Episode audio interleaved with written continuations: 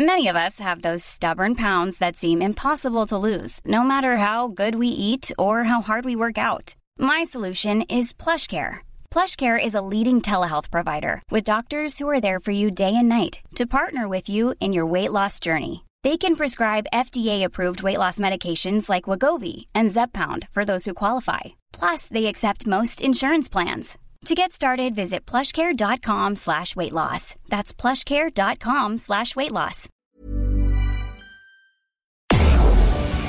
Tarde a tarde, lo que necesitas saber de forma ligera, con un tono accesible. Solórzano, el referente informativo.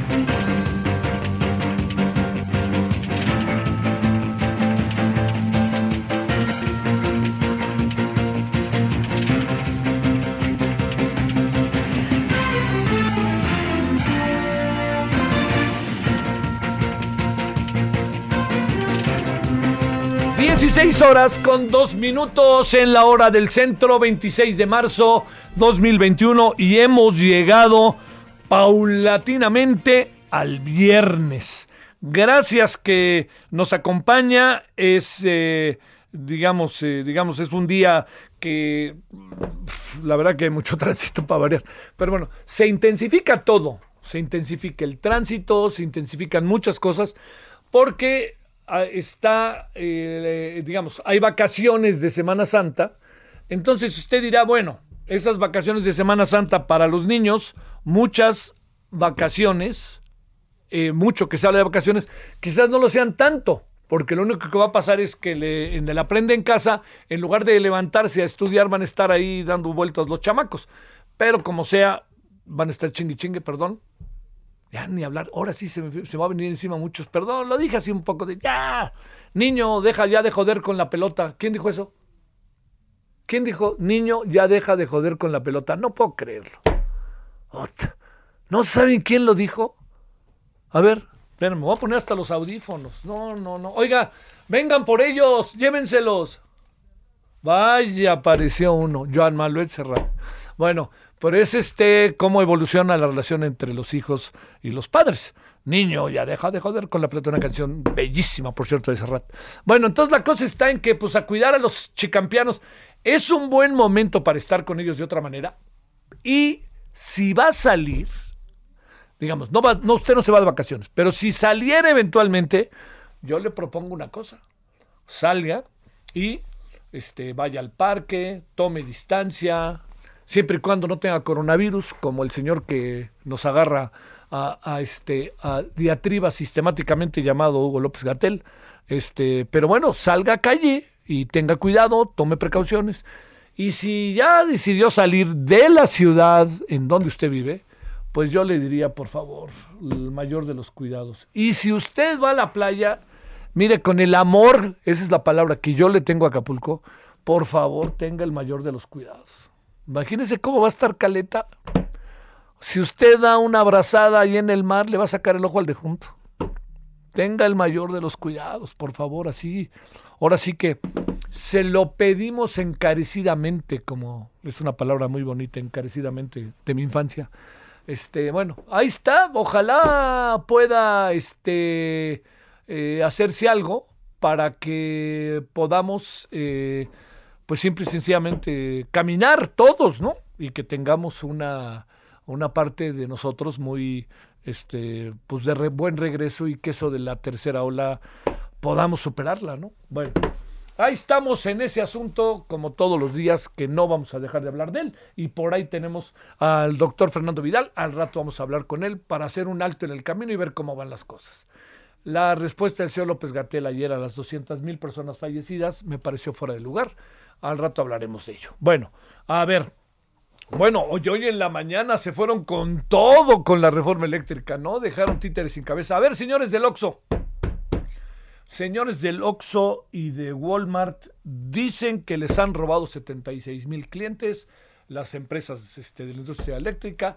Dice el señor Bartlett que ahora está pero verdaderamente desatado, que esos del Oxxo pagan mucho. A ver, señores del Oxxo, sí, yo siempre dije, perdóneme, no me voy a poner en primera persona absurdamente, pero siempre dije, así de fácil, que el, el proceso más, más, más, eh, eh, más brutal del capitalismo salvaje, y así me permití escribirlo y hasta cuando estaba con mis alumnos en la UAM lo platicábamos, es el hecho de que el OXO acabó con las tienditas.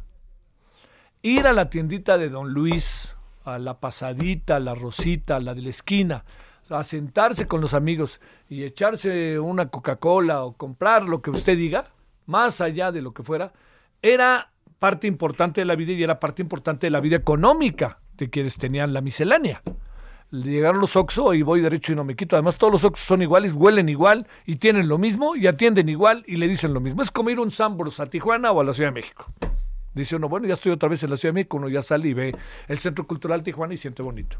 Pero a lo que, a lo que voy es simple y sencillamente que eso que le estoy diciendo eh, es muy cierto. Pero es el capitalismo salvaje y avanzó. Y esta es una nueva generación. No podemos vivir en 2021 como si estuviéramos en 1975. ¿Por qué? Pues las sociedades evolucionan. Yo me acuerdo allí en la calle de Cincinnati, en la colonia Nochebuena, que íbamos a la tienda de Don Luis, o íbamos a la Teresita a la vuelta, o íbamos a la miscelánea, la Rosita a la vuelta y ahí compramos nuestros dulces, pero ese era otro tiempo. Esto evolucionó y son otras generaciones. No podemos ver, no puede ver mi generación las cosas de esa manera. No puede un joven hoy ver o imaginar una miscelánea porque no sabe ni lo que es, porque hoy están otras cosas ahí enfrente. Bueno, el asunto está en que señores del Oxxo, los dueños de FEMSA, les están diciendo otra vez que ustedes no pagan y que son unos tales por cuales. Ya respondieron una vez, pues entonces o tienen respuesta o no tienen vergüenza. Así de fácil. Porque lo que hoy les dijo el presidente y el muy desatado director de la Comisión Federal de Electricidad fue duro y a la cabeza. No le dieron vueltas. El presidente no le dio vueltas, ¿eh? Y luego aventó la reforma eléctrica, también en esta visión de la reforma eléctrica como de los 60 López Mateos, cuando estamos en 2021, en la cual yo no la comparto. Pero más allá de ello, esto es importante. El segundo asunto que por ningún motivo podemos pasar por alto y que es profundamente importante fue la decisión del INE de retirarle la candidatura a 59 candidatos, que quede claro, no solo son candidatos de Morena, ¿no? Ojo con eso. ¿Qué es lo que sucede? Que quien peor hizo las cosas en este proceso fue Morena. Entonces a Morena le pegaron ahora sí fuerte. Algunos dicen su línea de flotación. No, señores, porque no hacen bien las cosas. Mire, ayer nos lo explicaba Arturo Sánchez y eh, lo hemos platicado y, a ver, yo le voy a tratar de ponerlo lo más que se puede en blanco y negro. O sea, así, peras y manzanas. Un número determinado de diputados acepta el proceso electoral para cada partido, máximo, un máximo. Un mínimo, pues los que saquen. Entonces, eh, no se permite la sobrerepresentación, es decir, más del 42% para que existan los derechos de las minorías.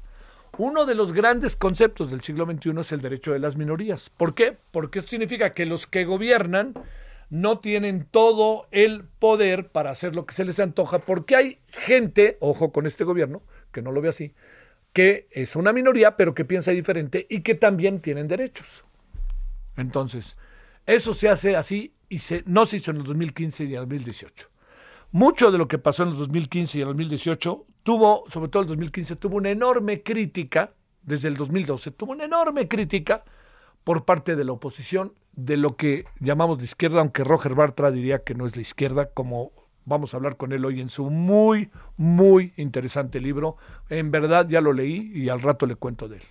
Entonces, el asunto está en que lo que tenemos enfrente es una decisión que pasa por los órganos electorales, por el árbitro. El árbitro dice, así de fácil, a ver, lleva la pelota, eh, me dan ganas de poner un ejemplo así como de la prehistoria, lleva la pelota Chava Reyes y le aparece Juan Bosco Martínez del América y le pone la pata a Juanito Bosco en la yugular a Chava Reyes.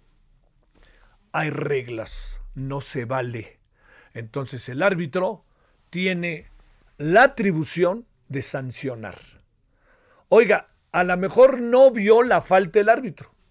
Pues ni hablar, ya pasó de largo. Pero en esto sí la vio, está a la vista de todos.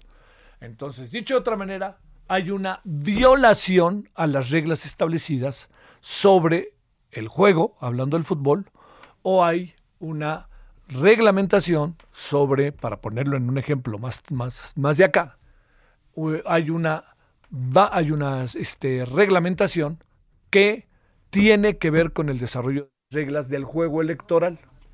Dicho de otra manera, no puede cualquier ciudadano entrar al proceso electoral y no dar una serie de, me atrevo a decir, ¿no?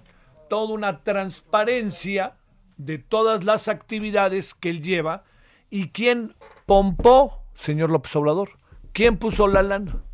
Entonces, Ahora están argumentando que lo que pasa es que en lo que dijo este Félix Salgado, la verdad que a mí me parece muy, muy grosero eso, pero que le dijo Félix Salgado Macedonio, así lo dicen, no era él, sino fue alguien que se le atravesó y hicieron una edición.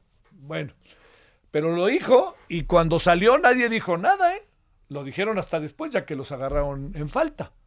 Entonces, que eso que vimos cuando él dijo soy y me apunto como precandidato, no era cierto, que alguien les hizo la travesura. ¿Por qué no lo dijeron desde diciembre y por qué me lo dicen ahora? Y segundo, así de fácil, si no hay una transparencia y una información precisa sobre los gastos de campaña, pre-campaña, hay una violación a la ley porque no se sabe de dónde vienen los dineros y entonces estos dineros no están entrando en el marco de carácter legal. A ver, nadie de los candidatos se quejó y ninguno de los candidatos ya puede entrar de Morena a Guerrero, ¿eh? Luis Walton. ¿Sabe por qué? Porque nadie dijo nada. Nadie dijo nada. Entonces, no, es que Félix está gastando mucho. Pues sí, pero yo también, a mí nadie me dice nada. Entonces, de eso no me puedo quejar. Me quejaré de que estoy en la encuesta o no. Pero de los gastos, Nanay, no me quejo. ¿Por qué? Porque todos jugaron igual. Y Morena se hizo. Lo que pasa es que Morena, ahora que trae el asunto encima, dice, puf, ¿y ahora qué hago? Pues empezando por Mario Delgado, que también lo traen en la mira en algunos gastos para hacer su campaña para ser presidente de Morena. Dinero que entró del sector privado, presumiblemente. Bueno, todo esto que le digo es lo que está de por medio. Y entonces a esto le llaman complot. A esto le llaman de muchas maneras.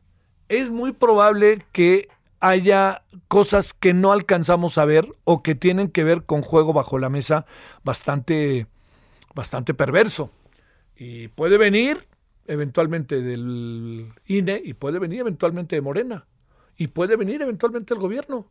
Que el gobierno esté señalando para qué? Pues para desacreditarnos aún más al árbitro porque no voy a hacer que el resultado no sea yo creo que va a ser favorable, pero que no sea tan favorable como quiere el presidente y su partido. Y entonces ahí están, nos están robando, vean el INE, se los dije, nos traen complot, él juega sucio, tas, tas, tas. Entonces, digo, si no serenamos los ánimos y más en función del proceso electoral, caray, yo creo que hay muchas cosas que Morena no necesita hacer. Y necesita simplemente apegarse a la ley. Yo creo que en Guerrero la tienen Ahora sí, como ese viejo anuncio de Joaquín Cordero, la tenemos ganada, Lucas. Pues aquí la tienen igual. Entonces, ¿para qué se meten en camisa de once varas? ¿Para qué, ¿Por qué no mejor resuelven y solucionan un problema que tienen enfrente y que está en su mano resolver? ¿Por qué no le dijeron a los candidatos, no se les olvide que para ser candidatos ustedes tienen que hacer esto, esto, esto y esto. Así de fácil, háganlo. Y eso se lo debe haber dicho la dirigencia de Morena a sus candidatos. Son las reglas que además no las establecieron de manera unilateral el INE. Son las reglas creadas por todos los partidos políticos en consenso. Eso se mandó al legislativo y el legislativo lo aprobó. Así de fácil. Bueno, ya veremos qué pasa. Pero hay una cantidad de asuntos que dan vuelta y vuelta y vuelta que uno se inquieta, ¿no? Yo espero, yo espero que se serenen un poco los ánimos. Eso sería, pues sí, la verdad que eso sería lo idóneo que se serenen los ánimos. Bueno, oiga, pues aquí andamos agradeciéndole que nos acompañe, deseando que si ya empieza usted a tomar vacaciones, nosotros vamos a estar aquí la semana que entra, pero este, si ya va a tomar vacaciones, que, que pues hágalo con el mayor de los cuidados, por favor. Es que sí está muy complicado el asunto del coronavirus. No ha bajado por nada. Hoy ya por lo menos otras dos alcaldías están a todo lo que dan. Eh, Sofía Álvarez y Héctor Bonilla ya vi que se vacunaron, cuestión que nos dio enorme gusto. Pero también como muchos otros amigos, amigas, este, gente de, nuestra edad, de la edad de su servidor, y también todos, pero estamos lejos, ¿eh? muy lejos, muy lentamente, y entre otras cosas, ahora vamos a hablar de eso. 16-16, viernes 26 de marzo 2021. Solórzano, el referente informativo. Bueno, entonces aquí andamos, como todos los días, 98.5 de FM en la Ciudad de México y en todo el país, Heraldo Radio. Fernando Vidal Martínez, médico internista, cardiólogo del Instituto Nacional de Enfermedades Respiratorias del INER. Queridísimo doctor, ¿cómo has estado? Ni te pregunto si te vas a ir de vacaciones, ¿verdad?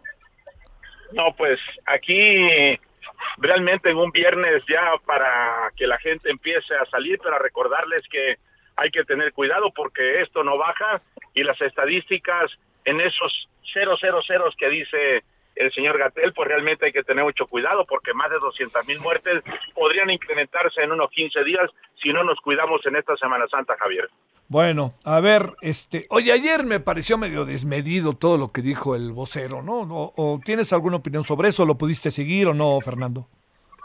Sí, eh, escuché realmente la cuestión de la entrevista y lo que estaba diciendo el vocero y realmente yo creo que eh, pues es totalmente la realidad, Javier, o sea, no podemos evitarla en el hecho de la mortalidad que hay en este país y que se ha incrementado y que obviamente se ha frenado mucho la cuestión del contagio, hay que decirlo, porque también ya va más de 6 millones de gente vacunada y esto pues tiene un impacto importante que realmente hay que considerar, pero que realmente no podemos bajar la guardia. Yo creo que toda esta parte que él ha comentado al respecto en sus cifras y en cuestiones como si se estuviera atacado, pues yo creo que él tiene que tener eh, esa parte de tranquilidad en el hecho de decir, bueno, pues esta es la realidad, esto es verdaderamente lo que estamos, lo que está sucediendo en este país y obviamente pues no tener más que decir al respecto ni sentirse atacado. Yo creo que los medios de comunicación son una parte importante y que la parte que corresponde a ello pues no han hecho más que eh, tener esa, esa, esa parte de la comunicación en, con respecto al coronavirus. Yo creo que debería hasta haber un poco de alianza en ese aspecto para que no hubiera ningún problema aparte, eh, Javier. A ver, Fernando, eh, este, va a ser muy difícil, no, no la veo fácil, que mucha gente, digo, la verdad que no alcanza, no hay dinero, en fin, pero habrá gente que tiene las posibilidades de salir o que ha juntado para salir está hasta el límite. ¿Qué hacemos? Viene una semana muy ruda y además con la amenaza que da vueltas una y otra y otra vez de la tercera ola.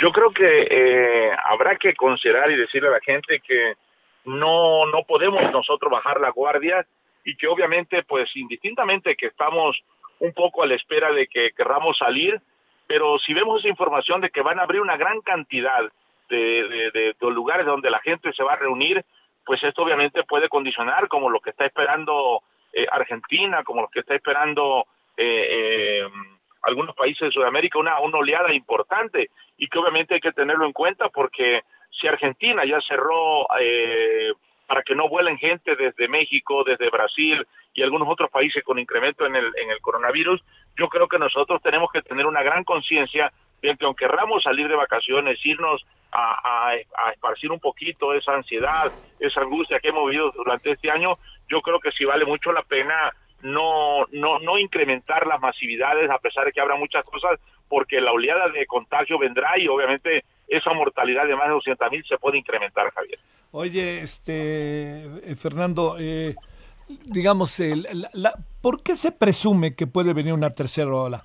¿Derivada del fenómeno en sí, del coronavirus, o porque se presume que algo nos puede pasar eh, la Semana Santa, o las dos cosas? Yo creo que, bueno, indistintamente que hemos sabido que en Semana Santa el hecho de que se haya concentraciones importantes puede complicar otras cosas no relacionadas al coronavirus. Eh, yo creo que ahora el punto es que esto puede incrementar mucho la cuestión de los contagios y de la mortalidad. Y que obviamente a pesar de que te digo hay una gran cantidad de gente vacunada, hay una gran cantidad de gente que no está vacunada. Y es recordar que la gente que acuda más a, a, centros, a centros nocturnos, restaurantes, es una gran cantidad de jóvenes. Y hay que recordar que los jóvenes no están vacunados todavía y que obviamente esto puede incrementar el punto importante de mayor contagio y complicar en un futuro de unos 15 días cuando el periodo de incubación se tenga de, esta época el riesgo de tener para posiblemente por ahí de mediados de, de, abril una tercera oleada que por, por supuesto que sería desastrosa porque aunque los sistemas de salud han tenido una, un poco de calma, esto podría incrementar todo esto, Javier. Oye, eh, ¿qué me dices, eh, Fernando, respecto a eh, algo que uno ve como muy, muy a cuentagotas, a pesar de que, como ya te había contado, este, tu servidor ya fue vacunado en la primera dosis de Pfizer, este, que se ven muy a cuentagotas las vacunas. Ese, ese, ese asunto, ¿cómo lo aprecias? A ver, ahí dimos, nos dimos cuenta claramente que se colgó. A ver si estamos con Fernando Vidal Martínez, médico internista del Instituto Nacional de Enfermedades Respiratorias, que como usted sabe se bueno, es un, verdaderamente un, personaje que está desde el principio en la primera línea de batalla, más allá. A ver, Fernando, te, te ¿estás ahí, verdad, Fernando? Aquí estoy, sí. se cortó, pero aquí estoy. Aquí estamos, aquí estamos. A ver, déjame hacerte la última pregunta. Eh, ¿qué, qué, qué, dices respecto al tema de las vacunas, a pesar de que algunos ya hemos sido vacunados? Hay algo ahí que no se puede soslayar, Fernando, que es el hecho de que llegan a cuentagotas y se aplican a cuentagotas. Sí, yo creo que es algo lo que hemos venido comentando. Realmente la gran proporción de, de, gente en el mundo que se quiere vacunar ha complicado el hecho de que nos está ganando más la, la gente que se quiere vacunar contra la producción de las vacunas.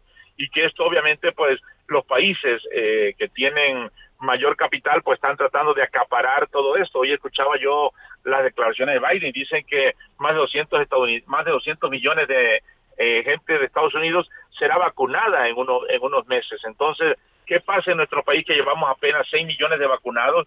Yo creo que tiene que ver mucho con la situación de que a cuentagotas están llegando las vacunas, pero no es porque el gobierno que a lo mejor no la quiera comprar, sino que realmente, o la quiera adquirir, sino que realmente la gente que está manejando desde arriba esta cuestión de las vacunas y que yo creo que tiene que estar implicada mucho la OMS, tiene que hacer una repartición homogénea porque esto pues realmente vamos a verlo desde el punto de vista México, pues no sería justo que mucha gente no se quede vacunar y que quizá cuando a la gente le toque una segunda vacuna, una segunda dosis, ya mucha gente eh, eh, estará esperando esa situación y mucha gente no estará vacunada. Yo creo que esto puede complicar todo esto y que obviamente hay que tener mucho en consideración. Yo creo que es el punto importante decir qué tanto impacto que tiene, yo creo que así eh, el secretario de Salud le podría decir, está llegando la vacuna a cuentagotas porque no tenemos ese, esa situación de que nos la estén dando. Pero yo creo que es un punto muy importante el que acabas de comentar, porque si no, va a haber una desesperación que mucha gente se va a querer vacunar y espero que no caigamos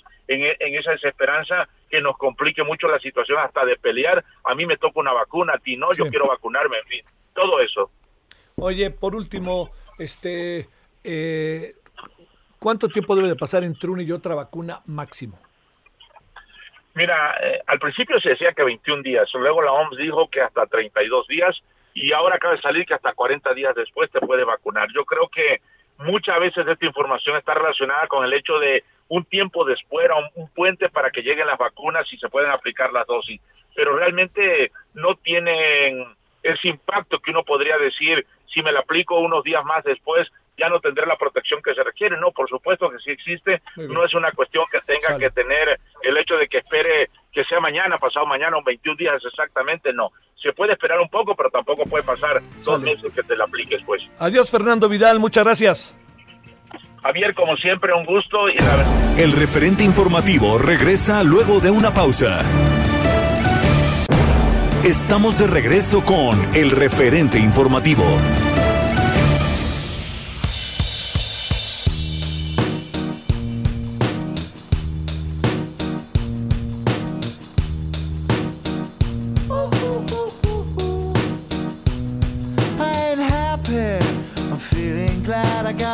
Sunshine in a bag. I'm useless, but not for long. The future is coming on. I ain't happy. I'm feeling glad I got sunshine in a bag. I'm useless, but not for long. The future is coming on. It's coming on. It's coming on. It's coming on. It's coming on. Finally, someone let me out of my cage. Now, time for me is nothing cause I'm counting no A's. Nah, I couldn't be there. Nah, you shouldn't be scared. I'm good at repairs and I'm under each snare. Intangible. Bet you didn't think so I command you to. Panoramic view. Look, I'll make it all manageable. Pick and choose, sit and lose. All you different crews, chicks and dudes who you think is really kicking tunes. Picture you getting down in a picture too. Like you que espero que nos acompañe. Va a estar bueno. Va a estar Roger Bartra. Acaba de publicar su libro Roger Bartra. ¡Qué libro, eh! Yo creo que la 4T lo va a leer y va a tirarse por... No, no se va a tirar por la ventana, pero va a remeter con todo, ¿eh? Pero qué buen texto de Roger para el análisis, así lo digo. Que todo lo que dice Roger Bartra es cierto sobre la 4T y el presidente, particularmente sobre el presidente, no sé. Digo, hay cosas que tendrán respuesta, etcétera, pero de que Roger Bartra hace un libro digno de leerse sin la menor duda, sin la menor duda. Ahora que se va de vacaciones o que va a estar con días tranquilos. Bueno, ahorita le doy todos los datos del libro. Creo que lo tengo aquí a la mano de una vez para que mientras escuchamos a Clint Eastwood, Gorillas, así se llama esta canción de Gorillas, eh, en un día como hoy, eh, pero del 2001 se publicaba el álbum debut de la banda virtual Gorillas. Es todo un éxito, alrededor del mundo vendría más de 7 millones de copias. ¿A ustedes les gusta Gorillas? Ah, ah, no. queden bien con los que le gustan, con los que les gusta. A ver, espérenme tantito. Este se llama Regreso a la jaula, el libro de Roger Bartra. Eh, en verdad, eh, está en Penguin Random House Mondadori. En verdad, en verdad, yo creo que se, se debe leer. Muchas cosas usted y yo las sabemos, las coloca en el tiempo y en el espacio el maestro Roger Bartra para echarle una mirada. Bueno, eh, ahí está. Gorillas con Clint Eastwood.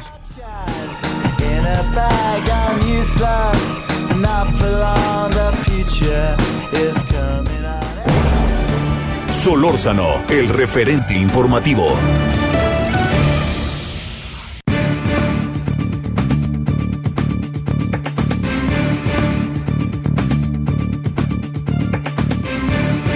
A las 16:33 en la hora del centro le queremos agradecer, como siempre, con enorme gusto, la posibilidad de conversar con Marta Tagle, diputada federal de Movimiento Ciudadano. Querida Marta, ¿cómo has estado? Buenas tardes.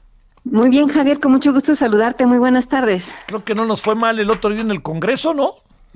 No, creo que muy bien, fue una muy buena charla. Sí, bueno, eh, más bien fue una muy buena entrevistada. Este, oye, a ver, déjame plantearte porque seguí lo que lo que estuviste tú directamente con lo del INE. El presidente habla de complot, eh, juego sucio. Félix Salgado dice que va a convocar contra el INE después de la edición que tome el INE. A ver, te doy ese contexto por todos los elementos que componen, junto con la sobrerepresentación, lo que evidentemente es un conflicto ya de largo tiempo, pero que se agudiza eh, en el hoy entre el presidente Morena y, e, y el INE. Adelante, Marta. Sí, pues mira, creo que qué bueno que lo tocas junto con el tema de la sobrerepresentación porque en el, en el origen se encuentra lo mismo. Es decir, nos hemos dado durante muchos años leyes, leyes para avanzar en, en, tema democrático y justamente han sido las fuerzas progresistas, demócratas en este país quienes han impulsado estos cambios y, y poniendo, poniendo estos límites en, en la legislación y hoy eh, eh, los que se supone que son herederos de esas fuerzas democráticas en México, eh, pues se quejan del cumplimiento de la ley.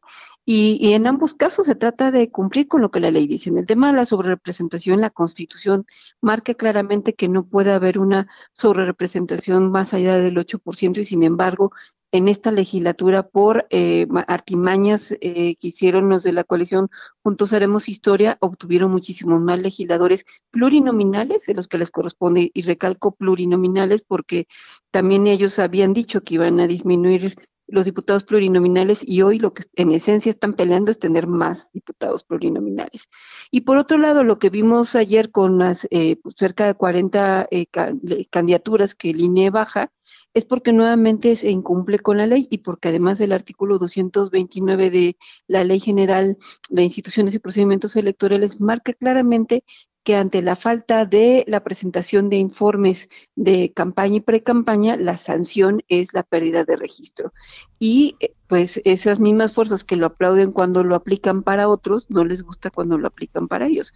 Este tipo de, de, sanciones también se encuentran para en el registro de los nuevos partidos y pues aplaudieron muchísimo que se le negara el registro a partidos como México Libre por la misma situación de no haber reportado gastos, pero ahora que se los aplican a ellos, este pues arman todo una, un discurso de complot y una confrontación que me parece innecesaria y peligrosa en este momento de la contienda electoral, Javier.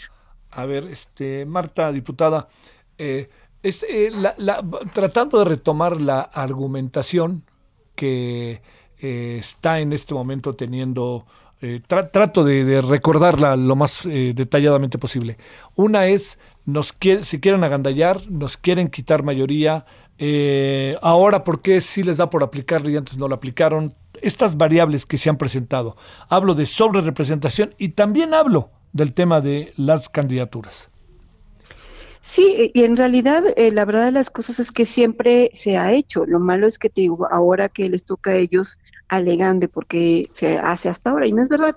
La sobrerepresentación en otros momentos no había pasado del 1%, es decir, uno o dos diputados que también habían eh, eh, generado una sobrerepresentación por estos cambios entre los integrantes de una coalición. El problema es que ahora esta sobrerepresentación en la Cámara les dio una mayoría absoluta a Morena por el solo hecho de que, por ejemplo, diputados como Mario Delgado, que fue el coordinador de los diputados de Morena, él no llegó como diputado de Morena, llegó como diputado del PT y así muchos otros más, lo que le permitieron que en el reparto de plurinominales tuvieran mucho más diputados plurinominales que incluso yo creo, yo creo que ellos mismos ni siquiera planeaban que llegaran tantos plurinominales, pues porque eso hizo que eh, llegaran muchos de los plurinominales que estaban en la lista por tómbola. Recordemos que en el 18 las listas plurinominales de Morena, una buena parte de ellas se integraron pues eh, a través del método de la tómbola y muchos de los diputados que llegaron fue por esa vía. Entonces, eh, sí se había aplicado antes, pero no nunca había llegado a los niveles que está llegando en este momento. Y e insisto, con el tema de los eh, de la falta de de la comprobación y la presentación de informes de gastos de pre-campaña, también se ha aplicado en otros momentos y la ley es muy clara, las sanciones, la pérdida de registro y ahora no solamente están eh, pretendiendo eh, remeter contra el diciendo que no se ha aplicado antes, sino que además pretenden que eh, no tuvieron precandidatos y que por lo tanto no hubo precampaña, que no eran precandidatos, que eran aspirantes. Hoy en la mañana escuché al, secretario general de Morena en Guerrero diciendo que que nunca fue candidato eh, eh, Félix Salgado, ni, nunca fue precandidato, y solamente fue un aspirante y por lo tanto no hizo precampaña. Cuando la ley marca que él debería de haber presentado, aunque fuera informes en cero, y, no lo hizo y además se negaron a hacerlos porque hay diferentes momentos eh, para presentar estos informes y no los presentaron y pues ayer el INE aplicó la sanción para todos aquellos candidatos que incurrieron en ello, la mayoría sí son de Morena, pero también hay de otros partidos. Hay un paso atrás, a ver, no, no paso atrás, déjame plantearlo de esta manera. ¿Existe la posibilidad de que las personas, los candidatos que eh, están siendo sancionados puedan presentar un informe, eh, puedan darle vuelta al asunto y poder ser candidatos? ¿O la ley en ese sentido es clara, Marta, de tal manera que fuera estás, fuera estás y no hay segunda vuelta. No, sí, incluso en los propios, eh, los paquetes de discusión que se llevaron ayer, que fue una sesión de más de 12 horas en el INE, eh, justo se fueron discutiendo en diferentes apartados porque todos tenían diferentes consideraciones. Algunos de los candidatos, de los precandidatos, eh, eh, presentaron de manera extemporánea los informes y, ellos tienen otro tipo de sanciones, pero en el caso de, de, los que no presentaron definitivamente informes de precampaña y que incluso se niegan a reconocer que tuvieron un carácter de precandidatos, como es el caso particular de, de Félix Salgado Macedonio, eh, es que además niegan a presentar cualquier tipo de informe. Y eh, el, el plazo para presentarlos de manera extemporánea también ya venció, pero porque ellos alegan que, el, que no tienen, que no, que no fueron precandidatos. Cuando hay más de un aspirante eh, para un mismo cargo de elección popular, que en el caso de Guerrero hubo al menos seis precandidatos de Morena para eh, contender por la candidatura a gobernador de Guerrero, este, aunque ellos les quieran llamar aspirantes, al final de cuentas son precandidatos y el partido decidió un método de selección a través de encuestas. Eh, pues todo eso es, pre-campaña y es un proceso de selección interno que debieron de reportar ante el Instituto Nacional Electoral y debieron reportar incluso si no generaron gastos, que no generaron gastos, pero pues la propia encuesta generó gastos. Eh, eh, hay un video de Félix Salgado Macedonio diciendo que era precandidato y que no iba a gastar dinero, pero que iba a tocar de puerta en puerta, pues incluso pues para moverse en, en Guerrero necesitas pues viáticos para moverte. Como le hizo, ¿no? Sí, como le hizo. Entonces, o sea, sí hay gastos, pero digamos que no hicieron gastos, pues incluso tuvieron que presentar un informe en ceros. El tema es que se está negando a presentar cualquier tipo de informe porque está negando que tuvieran una condición de precandidatos y eso es lo que más es ridículo para eso, o sea, querer pretender engañar, burlarse de la ley, darle la vuelta y además señalar que hay una campaña en su contra. Yo ayer lo que les dije en el INE fue eso, a ver, si ustedes no hubieran cometido eh, eh, irregularidades y la falta de cumplimiento de sus obligaciones, pues no habría motivo para sancionarlos, pero los partidos que incumplen pues tienen motivos para ser sancionados y pues tienen que aceptar las sanciones porque para eso nos dimos leyes, ¿no? En el caso de Guerrero se suma otra cosa, no sé si también en Michoacán con Raúl Morón, los otros eh, precandidatos tampoco presentaron un informe de sus gastos, lo que también los, eh, los, los imposibilita, ¿no? Para volver a participar. Así es, me, es son todos los precandidatos de, en Guerrero quienes estarían en la misma situación y me parece que además de los candidatos sí hay una falta de, del partido Morena. Me parece que Morena eh, se siente que está por encima de las leyes, no se siente obligado a cumplirlas y sinceramente me parece que están más metidos en sus grillas internas que en el cumplimiento de las obligaciones que tienen. Es decir, debería de haber un, aparato de, dentro de la burocracia del partido encargado de hacer eso. O sea, le parte de lo que tienen que hacer todos los partidos es que tienen hacia el interior un área de fiscalización que se tiene que encargar integrar pues todos los expedientes para los informes y hacer toda la comprobación porque es uno de los temas que hemos venido batallando durante muchos tiempos, así algo eh, que más le molesta a la gente en la campaña es el uso discrecional de los recursos. Para eso están los mecanismos de fiscalización, para que quede claramente comprobado los gastos que se hacen durante las pre-campañas y las campañas, se conozca el origen de estos recursos y pueda haber una rendición de cuentas sobre este tema. Para eso están estos mecanismos de fiscalización y por eso cada reforma electoral se han venido perfeccionando estos mecanismos justamente porque es uno de los temas más sensibles para la población. A ver, eh, asuntos finales, eh, diputada.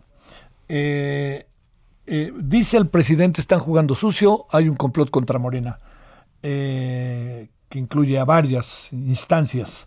Bueno, primero yo creo que todos tratamos de que no gane un partido para que gane el mío, sin importar en cuál milites, ¿no? Así que a mí eso de, de que todos contra, pues así pasa cuando vas arriba, eso pasa en cualquier actividad de la vida, ¿no? Cuando hay competencia. Pero la pregunta es, eh, ¿alcanzas a apreciar que haya eh, así de parte del INE un complot, una cosa así? Porque es evidente que están tirantes las relaciones entre el instituto y el presidente. Y también es evidente que el tribunal puede echar atrás todo lo que estamos platicando. Sí, y eso sería muy lamentable porque sería un criterio diferente a lo que ha aplicado en otros momentos, ¿no? el Tribunal Electoral insisto, cuando fue el tema del registro de los nuevos partidos, eh, negó, negó el registro justamente por la falta de comprobación de gastos. Entonces, debería de continuar con la misma línea y resolver en el mismo sentido. Sin embargo, pues tenemos la enorme duda de cómo va a resolverlo porque ha, dado bandazos el Tribunal Electoral y efectivamente puede echar para atrás todo. Y sí, creo que hay una relación muy tirante entre el Instituto Nacional Electoral y, el, titular del Ejecutivo. Y yo creo que eh, de algún lado tendrá que caber la cordura en el sentido de, eh, de no seguir tirando en esta relación. Desde el lado del partido Morena están incluso amenazando con eh, juicio político, algo que sería, que sí terminaría por descarrilar completamente el proceso electoral de este año. Si quieres llevar a juicio político a los consejeros electorales es quedarte sin árbitro. Y si te quedas sin árbitro, pues en cualquier partido no puedes jugar sin un árbitro de por medio, ¿no? Entonces sería muy lamentable que sucediera eso. Y creo que el presidente debería más bien eh, mirar hacia su, hacia su propio partido y, y hacerles un un llamado de atención, porque todas las fallas que estamos viendo pues tienen que ver con la falta de cumplimiento de obligaciones legales que el partido tiene y que no está haciendo, en lugar de seguir tirándole al árbitro. Aquí quien está fallando es el partido político y el presidente pues no voltea a ver lo que su partido hace ni tampoco hace un llamado de atención. No debería porque no es el dirigente de su partido, pero sabemos la forma en la que el presidente se ha estado conduciendo como en los viejos tiempos que el presidente era el, líder de, eh, máximo de su partido y hoy estamos nuevamente en esos tiempos con Morena y creo que, debería sí de hacer un llamado de atención a las faltas en las que está incurriendo Morena porque los problemas que, que está enfrentando ahora no es porque el árbitro esté muy riguroso, sino porque Morena está incumpliendo con las obligaciones legales que tiene. ¿No tienes esa impresión de que haya una especie de juego sucio, de que haya un complot contra el, partido Morena, como lo ha dicho el presidente, o contra el gobierno mismo, o contra el propio presidente? Pues mira, yo creo que eh, más bien ha habido como mucha mayor eh, eh, discusión pública de los temas, porque insisto, este tipo de temas se han discutido en otros momentos del Instituto Nacional Electoral. Yo he tenido oportunidad de ser representante suplente ante el instituto durante muchos años y hemos discutido con otros partidos este mismo tipo de sanciones y no han alcanzado el nivel de crispación que se está teniendo ahorita. Entonces creo que más bien es eso, es llevar todo al terreno de que es una campaña en contra del presidente, cuando al final de cuentas son procesos que se dan al interior del Instituto Nacional Electoral y que además el Partido Morena tiene mecanismos para impugnarlos, que será llevarlos al tribunal quien tendrá la última palabra. Si eso se, se mantuviera así y no se siguiera en esta campaña de, querer pretender que todo es en contra del presidente y siguiendo polarizando, pues estarían las cosas de manera diferente.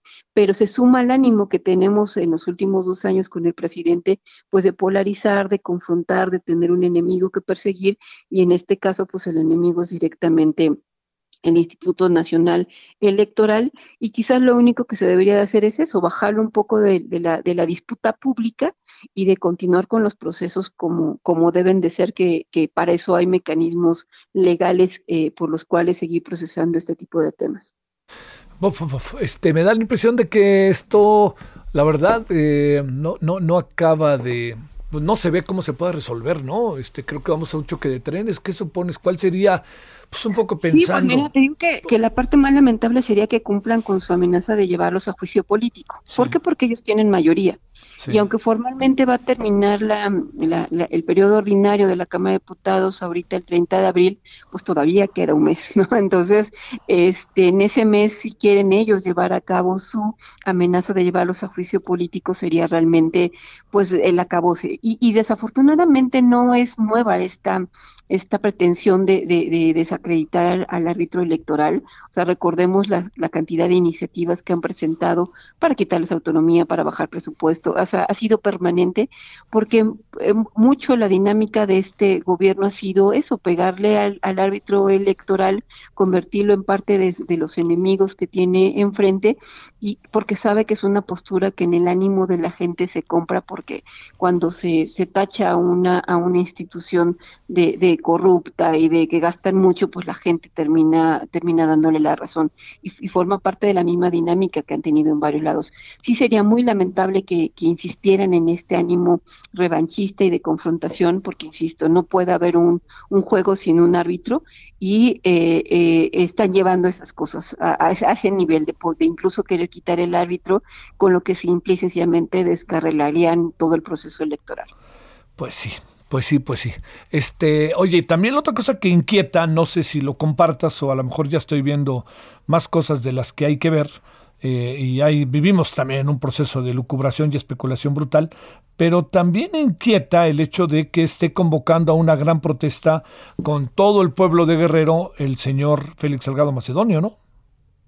Sí, es terrible. Eh, me parece que, que la, esta intención de él que hemos visto desde un principio de que nada lo va a bajar de la candidatura nos debe de preocupar, ¿no? O sea, este, qué intereses hay detrás para, para mantenerse a costa de todo en una candidatura de esta naturaleza que sabemos que además pues le genera muchas posibilidades de, de que la gane y, eh, y, entonces sí, hay que revisar pues qué intereses hay de por medio y sobre todo lo que esto pueda generar en el estado de Guerrero, un estado que de por sí no es sencillo, que tiene muchos problemas, por recordemos lo que pasó con Ayotzinapa, este es un estado que tiene que tiene problemas y que además tiene pues situaciones de pobreza muy importantes, de, de la delincuencia organizada, muchas situaciones complicadas como para todavía venir a, meterle el ingrediente político electoral y eh, en lugar de mesurarse y de esperar la resolución de las instituciones, están subiéndole al, el nivel al nivel del, de la, del reclamo y la confrontación y eso no le ayuda a nadie menos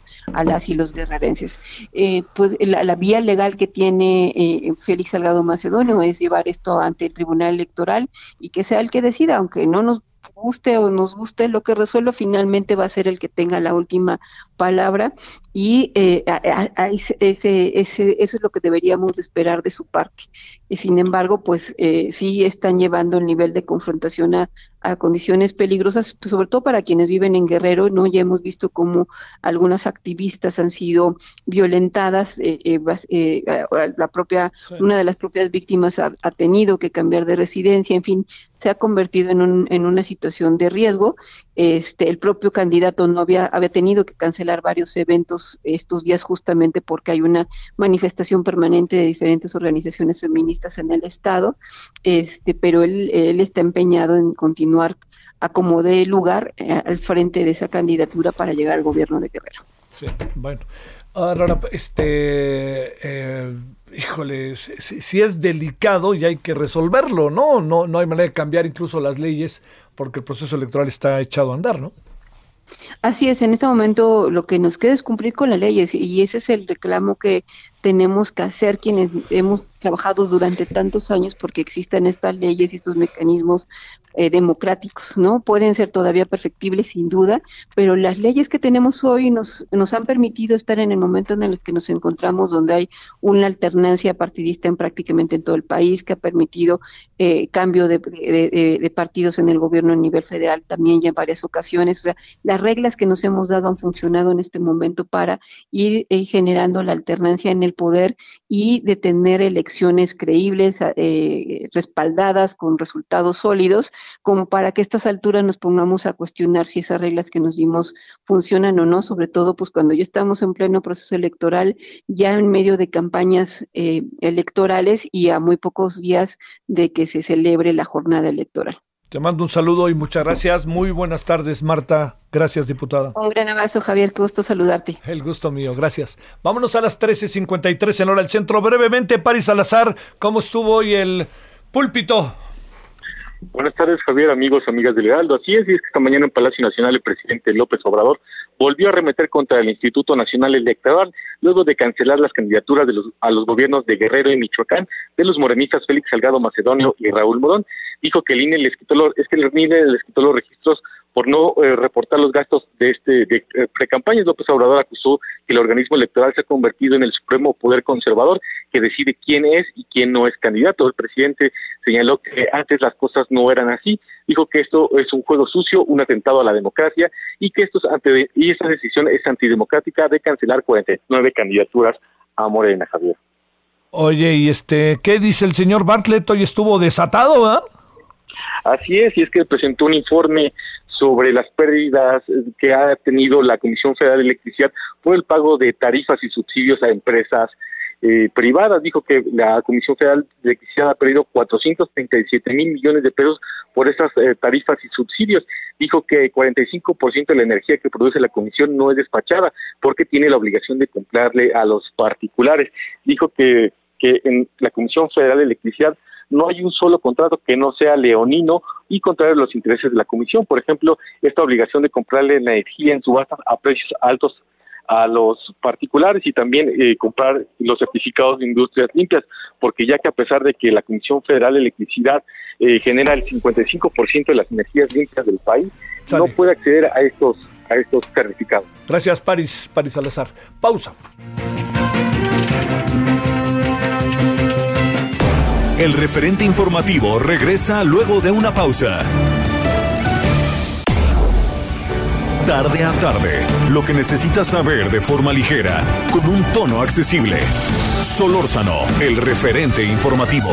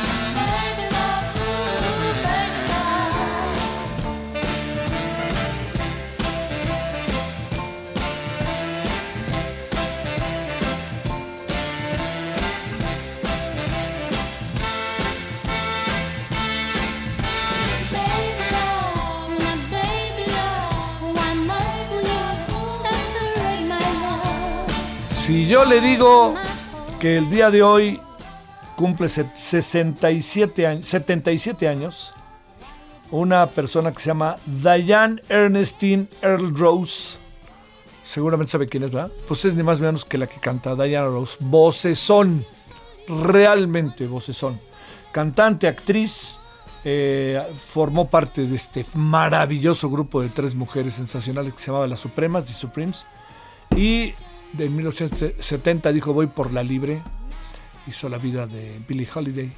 Ah, es, es, una actriz y una cantante formidable. Esta es de las más famosas de las Supremas, de las Supremes, que es Baby Love.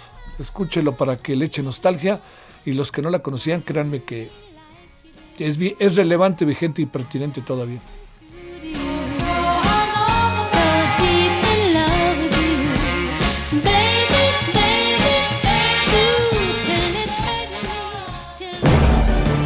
Solórzano, el referente informativo. Bueno, ya sabe que estamos en este asunto del regreso.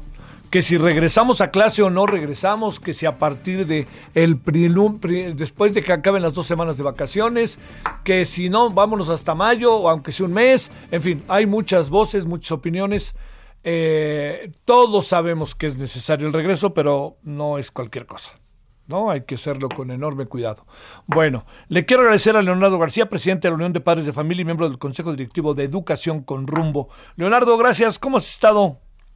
Javier, gracias, gracias. Pues fíjate que como papás con sentimientos encontrados, bien lo dices, Javier. Este, regreso a clases y nos brillan los ojitos, qué bueno, pero luego con las condiciones y sin un programa bien armado, consensado y construido con todos, nos preocupa un llamado de esa naturaleza, Javier. A ver, eh, sé que estás al tanto del informe del INEGI, de esto que me parece que con, eh, que con precisión llaman abandono. Hoy leí un artículo en donde dicen que el INEGI no está en lo correcto. ¿Tú qué alcanzas a ver? ¿Habrá habido un abandono de 5.2 millones de estudiantes? ¿Es mejor palabra abandono que deserción? Bueno, lo que pasa es que si usaran la palabra deserción nos meteríamos en un problema muy serio. Claro. Porque, porque ese es un indicador de talla internacional que la UNESCO sí nos podría jalar las orejas y meter al gobierno mexicano en un problema mayor. Y entonces le llaman abandono. Y tiene sentido también abandono porque los niños no se salieron de la escuela. Tres datos, Javier. Cuando estaba Esteban Moctezuma, dio en una de las mañaneras una frase que pocos le siguieron el apunte, pero nosotros en Educación con Rumbo no la dejamos ir. Y dijo, el programa Aprende en Casa 1 va muy bien, bla, bla, bla, bla. Solo el 20% de los maestros no pudo localizar ni a sus alumnos ni a los papás de esos alumnos. Y el 20%, Javier amigos, representa entre 4.5 y 5.5 millones de alumnos. Cuando sale el dato del INEGI, nos hizo mucho sentido la expresión del secretario Montezuma. Sí, el problema es que eso lo dijo allá por mayo o junio. Estamos en marzo. Es increíble que la autoridad educativa, digo, si no se le ocurrió a ella, pues nos pudo haber invitado a muchos en la mesa y construir juntos, padres de familia, tutores, maestros, autoridades educativas y organizaciones de la sociedad civil construir juntos alternativas para evitar ese dato que el INEGI ya por fin nos confirma de manera oficial, es de 5.2 millones. O sea, dicho de otra manera, eh, sobre la advertencia no hay engaño, este Leonardo. Es que no, no, nos preocupa que nos hubieran advertido, nos preocupa que no hubieran hecho absolutamente nada pareciera que la, autoridad educativa, en su momento el secretario Esteban, hoy la titular del FINA, estuvieran aplicando la misma fórmula del subsecretario de salud, contando nada más las víctimas, en lugar de implementar medidas. Dice el INEGI, más del 50% afirma que el programa Aprende en Casa o la pandemia no les ha servido para, para, para aprender o han aprendido muy poco. Sí, pero ese dato lo sabíamos desde el segundo o tercer mes del año pasado, antes de terminar el ciclo escolar. ¿Por qué no hubo ajustes? ¿Por qué, y ese es el, sentido de educación con rumbo, ¿por qué no despierta la Secretaría de Educación y nos convoca a la mesa para construir juntos ese regreso eh, a clases presenciales seguro y ordenado, Javier? A ver, bueno, va lo otro. ¿Qué, ¿Qué va a pasar con esos 5.2 millones? ¿Qué podemos hacer ahí? Bueno, eh, tendríamos que hacer un esfuerzo para primero localizarlos, segundo encontrar las causas de la salida, ya nos da dos explicaciones el INEGI, y tercero, implementar medidas que nos permitan, aunque no sean muy ortodoxas, atenderlos. Pero otra vez, si esa resolución la va a tomar la secretaria sola y no nos va a sentar a los actores en la mesa, es similar a seguir con una vacunación por goteo con grupitos de 10, 12 gentes en diferentes ciudades, en lugar de convocar a toda la sociedad, instituciones académicas, empresarios, medios de comunicación, y vamos rescatando esos 5.2 millones. Estamos todavía a tiempo, Javier, para construir de aquí a la última semana de agosto que preveemos será el inicio de clases, ahora sí presenciales, esperemos en Dios que no pase nada grave, de a de veras, pero para construir alternativas que nos permitan salvar las siete condiciones que nosotros llamamos de combinación para un regreso a clases adecuado. No consideramos, Javier, amigos, que esta sea una solución universal. Tiene que haber una combinación, nosotros llamamos de siete factores los traslados de los estudiantes a la escuela, la, la sanitización y los insumos para la misma, eh, el impacto de la motivación de los alumnos, la respuesta a los padres de familia y el acompañamiento, la combinación híbrida para el regreso y la activación y vacunación de docentes. Decir que va a haber un regreso a clases, Javier amigos, universal, uniforme, me parece que nos vamos a meter en gravísimos problemas y por el contrario, podríamos desde ahorita estar construyendo una combinación de estos siete factores para ese regreso a clases seguro y ordenado. Bueno, a ver, ahora sí vamos a ese tema. ¿Cuándo, digamos, a sabiendas de que el regreso no va a ser como así masivo ni cosa parecida. A ver, ¿qué, ¿qué, criterios tendríamos que utilizar? ¿A partir de cuándo deberíamos de hacerlo? ¿Qué es lo que han pensado padres de familia, escuelas, este, incluso, ¿no? Los propios niños, niñas, jóvenes del circuito escolar. Bueno, nosotros consideramos que debiera la Secretaría fomentar un ejercicio de autoridad libre y de decisión eh, escuela por escuela en la medida de lo posible vía los consejos escolares de participación social para que cada escuela defina su propio modelo de regreso. A ver, si ahorita hay escuelas que tienen las condiciones para tener modelo híbrido semipresencial, ¿por qué frenarlo?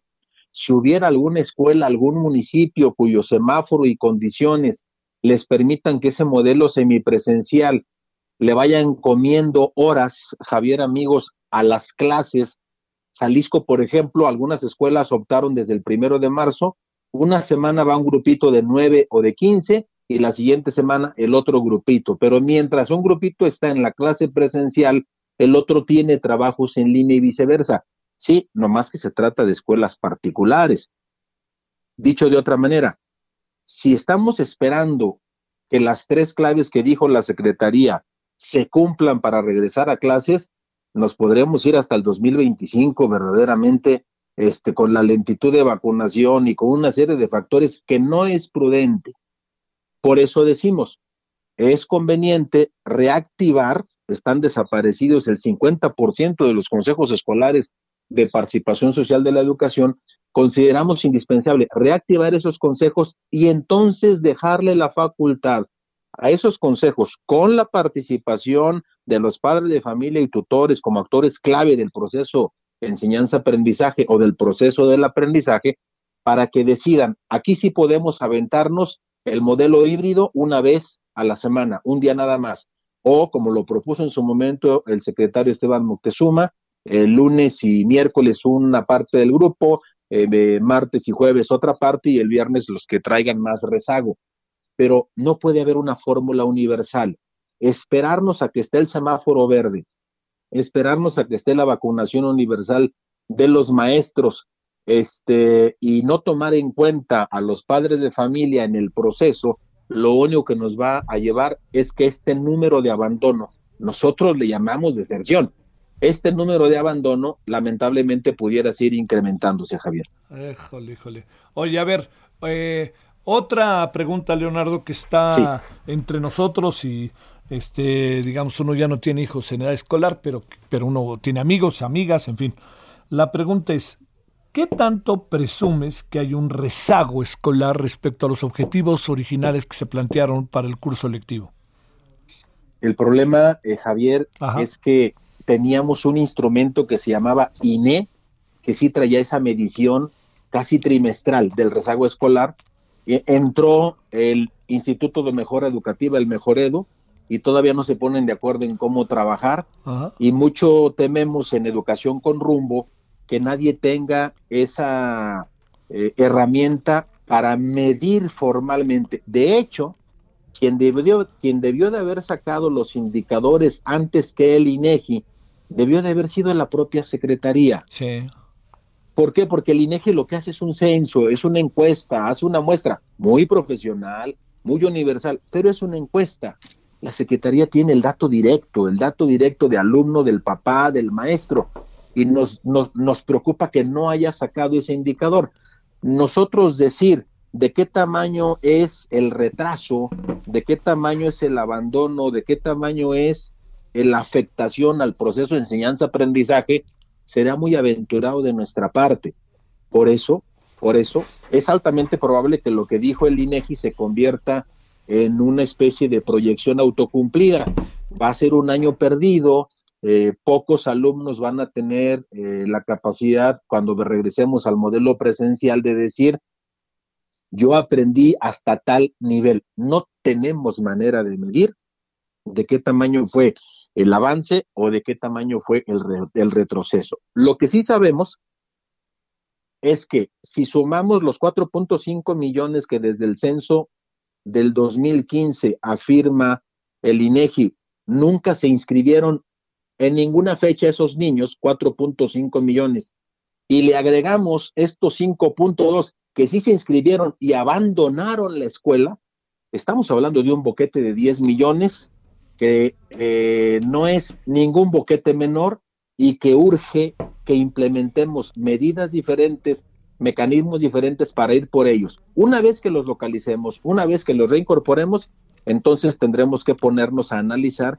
de qué tamaño fue la afectación en la pandemia y qué otras medidas pedagógicas didácticas debiéramos implementar para recuperar a la mayor velocidad este boquete que nos ha dejado eh, la pandemia, Javier. A ver, una última. Cuando, Leonardo, estamos viendo lo que pasa en México, eh, digamos, eh, hacerle a un proceso comparativo con, con países que no no tenemos manera de compararnos, tanto con una condición económica mucho mejor que el nuestro, como lo, aquellos que viven en condiciones de plena y definitiva adversidad, hablando de países como el nuestro. Pues no sé por qué, imagino, a ver, de nuestro continente. Pienso en Colombia, pienso en Chile quizá, en Brasil, Argentina, eh, Uruguay se pinta solo, ¿no? Pero, ¿qué alcanzas a apreciar en comparativo de cómo está el desarrollo y si todos estamos pasando por la misma crisis o a algunos les ha pegado más que a otros en materia educativa. Quizás tendríamos una premisa universal y una particular. En la, en la premisa universal, Javier, es que la afectación es para todos. El problema es que el propio Senado de la República, en voz de legisladores, de senadores de Morena, lo confirmaron hace dos o tres semanas. De toda América Latina, somos el segundo país con más deserción escolar durante la pandemia. Algo hicieron los demás países bien, sino para no aprender más que nosotros, porque a lo mejor vamos tablas, por lo menos para retener, para evitar que se les fueran, para que los perdieran en el proceso, ese, ese número. Si somos de los eh, países ejemplo de América Latina en economía, en democracia, en una serie de indicadores cómo es que se nos fue de las manos el tema de la deserción escolar y el propio Senado reconozca que estamos en segundo lugar de eh, todos los países de América Latina en deserción escolar en la región. A lo mejor, a lo mejor, eh, el tema es poblacional, a lo mejor el tema es que somos de los pocos países en el mundo que tienen el modelo educativo centralizado cual si fuera eh, una, una dictadura con una versión única del libro de texto, etcétera. No lo sé. Lo cierto es que somos el segundo lugar con más deserción escolar en la región y eso nos debe llevar a replantear qué modelo teníamos antes de la pandemia, qué cosas implementamos durante la pandemia y ahorita a través de expertos, educación con rumbo, hemos dicho, aquí están nuestros brazos, nuestras manos, nuestras mentes, nuestros corazones y los de nuestros expertos aliados, que afortunadamente no son pocos, Javier, para decirle a la autoridad, construyamos estas alternativas que nos permitan por lo menos quedarnos en el criterio universal. A todos nos pegó, a todos nos afectó, ni modo, levantémonos entre todos. Y no, pues sí nos pegó a todos, pero nosotros quedamos en el penúltimo lugar en deserción escolar. Eh, mucho me temo que cuando se tome la valoración del aprendizaje, nuestro lugar no sea diferente, Javier. Oye, la parte para cerrar, eh, Leonardo, que corresponde a es que lo que pasa es que se presume que puede venir y no y no creo que con si lo dijo el presidente, que ya ves que ve su gobierno como si todo estuviera bien, pero que haya dicho que pueden venir problemas económicos y que haya dicho que ahí viene la tercera ola de contagios, te pregunto, Leonardo, ¿qué podría eh, suceder respecto a eh, digamos, a, vamos a partir que viene la tercera ola, vamos, o, supuesto, si bien entiendo que otra vez se alarga. Si la tercera ola no fuera del tamaño que se imagina, ¿imaginas una fecha para regresar a clase presencial? Sí, nosotros nos gustaría, y platicando con diferentes expertos y dialogando dentro de Educación con Rumbo, a nosotros nos gustaría que fuera la última semana de agosto. Sí, solo sí, empezamos a construir la diversidad de alternativas desde ahora, no por decreto y no alternativas construidas solamente con la visión atrás del escritorio o dentro del aula de la parte gubernamental. ¿Por qué? Porque por lo regular, eh, cuando tú eres servidor público, tratas de no afectar la imagen de tu gobierno municipal, estatal o federal, y todo lo ves a través de ese filtro. Y lamentablemente, ver las cosas solo desde un filtro nos puede llevar a no pensar en otras alternativas creativas que contemplen eh, los diferentes escenarios, que contemplen los diferentes modelos. Es más, que contemplen el contexto, como decía hace, unos momentos, de cada escuela. Ojalá y podamos pensar en un regreso eh, la última semana de agosto, con todo y la tercera ola, con todo y el problema económico, aunque ese regreso universal la última semana de agosto sea todavía con escuelas al 100%, con algunas escuelas en modelo híbrido, con otros con esquemas graduales, pero que acordaron los actores en, base a su contexto y a las siete, este, siete condiciones que afectan que una escuela avance o no de manera presencial, pero que sí sea la cuarta semana de, de agosto la que nos permita retomar este esfuerzo, Javier. Bueno, pues qué te digo. Este, por lo pronto, ¿cómo imaginas este periodo que ahí viene de Semana Santa? Híjole, pues... Que eh, descansen. sí, sería lo bueno. Inevitable no pensar en lo que acabamos de vivir en el mes de enero. A, nosotros nos preocupa, a todos los que conformamos Educación con Rumbo, a nosotros como Unión Nacional de Padres de Familia que participamos en otras mesas, nos preocupa que se repita en abril y mayo lo que vivimos en enero. Más de mil muertes diarias, este, 32 mil en total, porque hubo verdaderamente un relajamiento, no hubo las medidas necesarias, creyeron que era la oportunidad para irse a descansar y todo mundo mandó al cesto las reglas mínimas y ahí tuvimos las consecuencias. Ojalá, ojalá y sean dos semanas de descanso, de reflexión, en el caso nuestro, pues de, preparación de alternativas y en el caso de la autoridad de destaparse los oídos, ver la realidad y que regresemos la tercera semana de abril a sentarnos en la mesa y construir a la voz de ya esos escenarios, esos modelos, esos contextos que le puedan servir a cada escuela, Javier. Querido Leonardo, que así sea, en verdad. ¿eh? Gracias que estuviste con, con nosotros, Leonardo García. Al contrario, gracias por la invitación y seguimos con los micrófonos abiertos. Por favor, gracias. Hasta luego. Buenas tardes. 17.22 en la hora del centro. Charbel Lucio, ¿cómo anda la vida en Michoacán?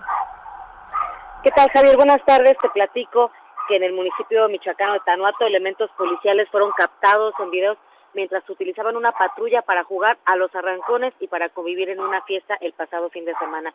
Son tres videoclips eh, en los que se observa a un grupo de jóvenes vestidos de civiles pero armados que conviven a bordo y alrededor de un vehículo con rótulos de la policía michoacán. En uno de estos eh, videos, eh, pues la patrulla con la sirena encendida y con una decena de hombres a bordo que se encuentran a pie en la batea, eh, la camioneta empieza a girar a gran velocidad sin importar, sin prever eh, que pudiera ocurrir un accidente. En otro clip eh, se observa a esta misma patrulla eh, rodeada de un grupo de jóvenes que eh, pues incluso escuchan unos narcocorridos y bailan bebiendo bebidas embriagantes. De acuerdo a pobladores de esta región, estas personas armadas que aparecen en los videos eh, pertenecen a una célula delincuencial, sin embargo, también podría tratarse más bien de policías en descanso que utilizaron la unidad para convivir con otros jóvenes. Esta patrulla, aunque lleva inscrita la leyenda Policía Michoacán, eh, no pertenece a la Secretaría de Seguridad Pública, se trata de un vehículo oficial que la SCP donó a este municipio y que bueno, pues hoy le están dando un muy muy mal uso en este municipio de Tanuato. Ese es mi reporte, Javier. Oye, este, además Tanuato pues tiene ahí en su historia, ¿no? Vida de temas como familia michoacana y es cosas de ese tipo, ¿ah? Sí, es una zona eh, pues muy caliente en este momento, es, eh, se encuentra entre los límites de Michoacán y Jalisco y bueno, el, responsable de esto eh, pues sería el, el, director de seguridad municipal Raimundo Chávez, quien pues no mantiene coordinación con la policía estatal y quien se niega pues a, a trabajar de manera conjunta ya que pues afirma que él no es parte del mando único y que no está obligado ni a dar información de las acciones de seguridad de este municipio ni a coordinarse con otras corporaciones. Te mando un saludo, Charbel, buen fin de semana. Seguimos pendientes. Oye, por cierto, ¿cómo viene el fin de semana? Imaginan mucha gente en Morelia y pues este también son fiestas que mucha gente sigue, ¿no? Pues eh, la iglesia ya canceló todas las festividades que se avecinan para Semana Santa. Ahorita donde estamos viendo que hay mucha movilidad es en los centros de vacunación. Eh, la vacuna, la, la, aplicación de la vacuna se suspendió un día, hoy se reanudó con gran afluencia de personas que pues están esperando recibir este biológico. Te mando un saludo, Charbel. Seguimos informando, Javier. Gracias. Bueno, vamos a una pausa. Le cuento hoy en la noche Carla Humphrey, la consejera del INE. A ver qué nos cuenta la consejera. Teatro penitenciario que lo teníamos el viernes pasado y también teníamos ahí la Telles el viernes pasado, pero ¿qué cree? Que tembló y entonces tuvimos que pasarlo al viernes siguiente. Así que gracias tanto al Teatro Penitenciario como el de Telles y Roger Bartra, El regreso a la jaula, libro que va a ser seguramente muy controvertido y no les va a gustar en la 4T. Pausa. El referente informativo regresa luego de una pausa. Estamos de regreso con el referente informativo.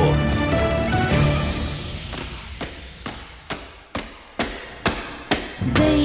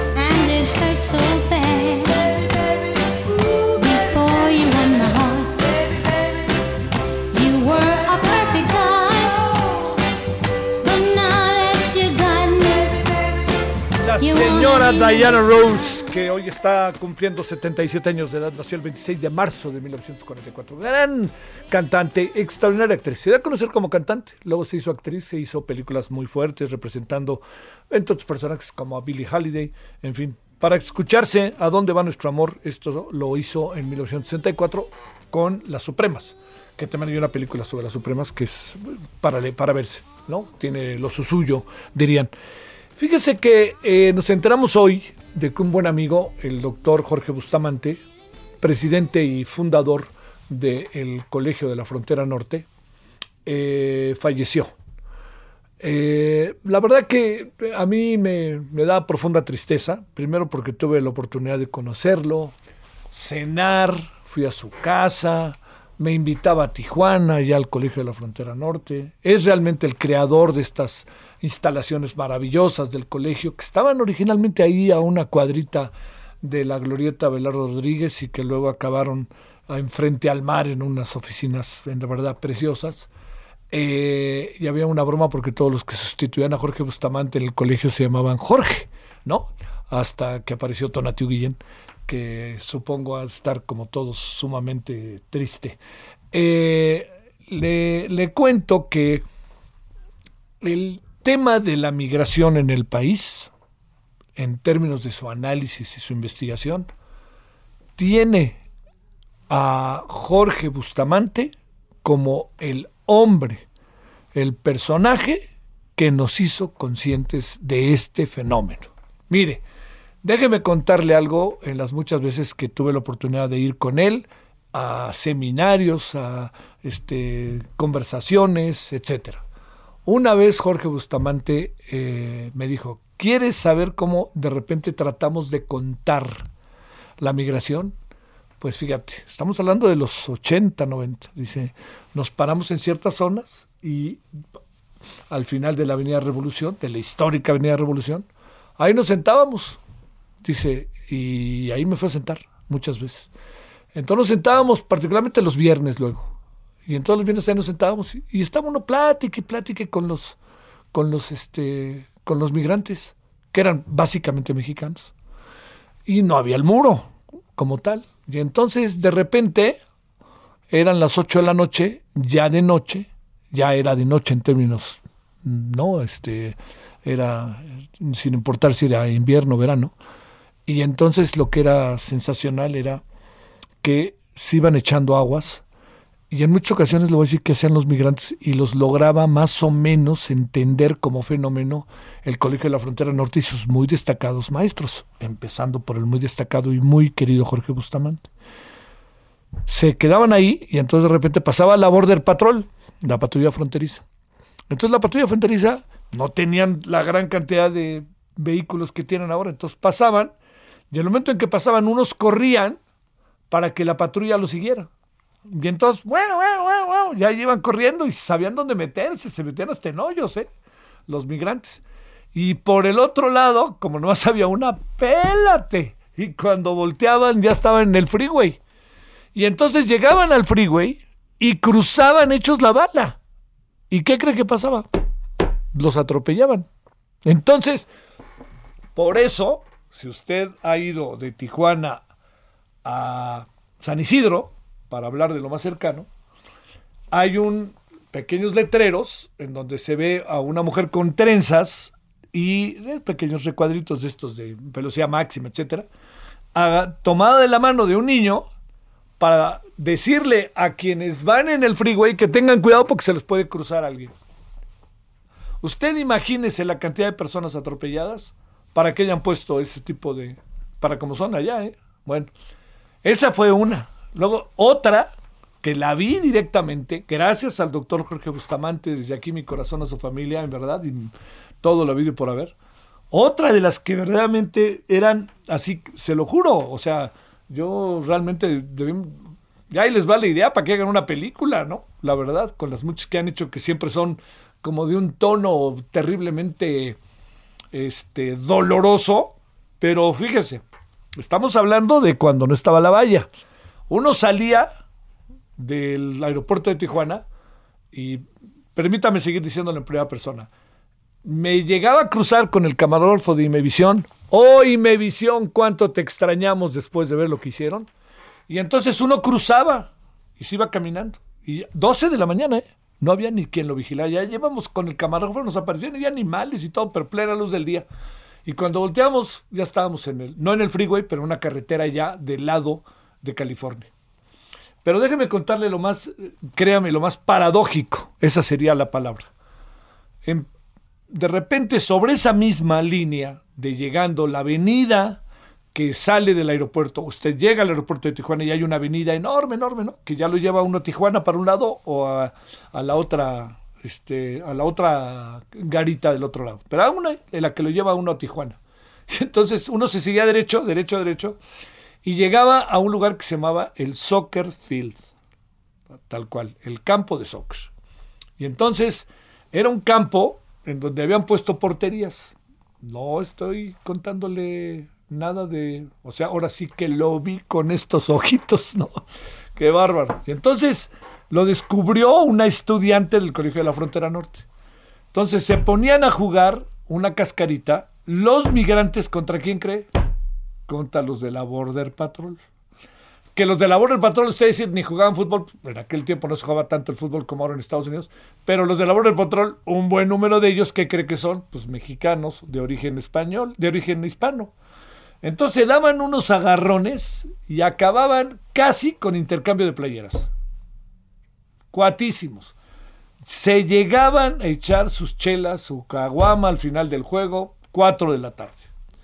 Luego, cada quien se iba, se bañaban los que podían, que eran los de la Border Patrol, los, de, los, los que estaban en Tijuana se venían para acá, pues no, como podían, iban al, se lavaban donde podían, etcétera, y esperaban a que llegara la noche.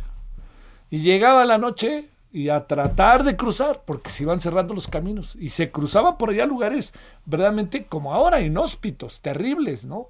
Le salían hasta víboras. Y entonces cruzaban y se iban para el otro lado, que era una cosa, créamelo, profundamente digna de atenderse, se cruzaban y ya que cruzaron, pues de repente muchos de ellos eran pues detenidos por la Border Patrol. Y entonces le decían, no marches, oye, pues nomás metió un gol y que no sé qué. Oye, como cuates para la... No, te regresamos y mañana jugamos otra vez la cáscara, pero por aquí no vas a pasar.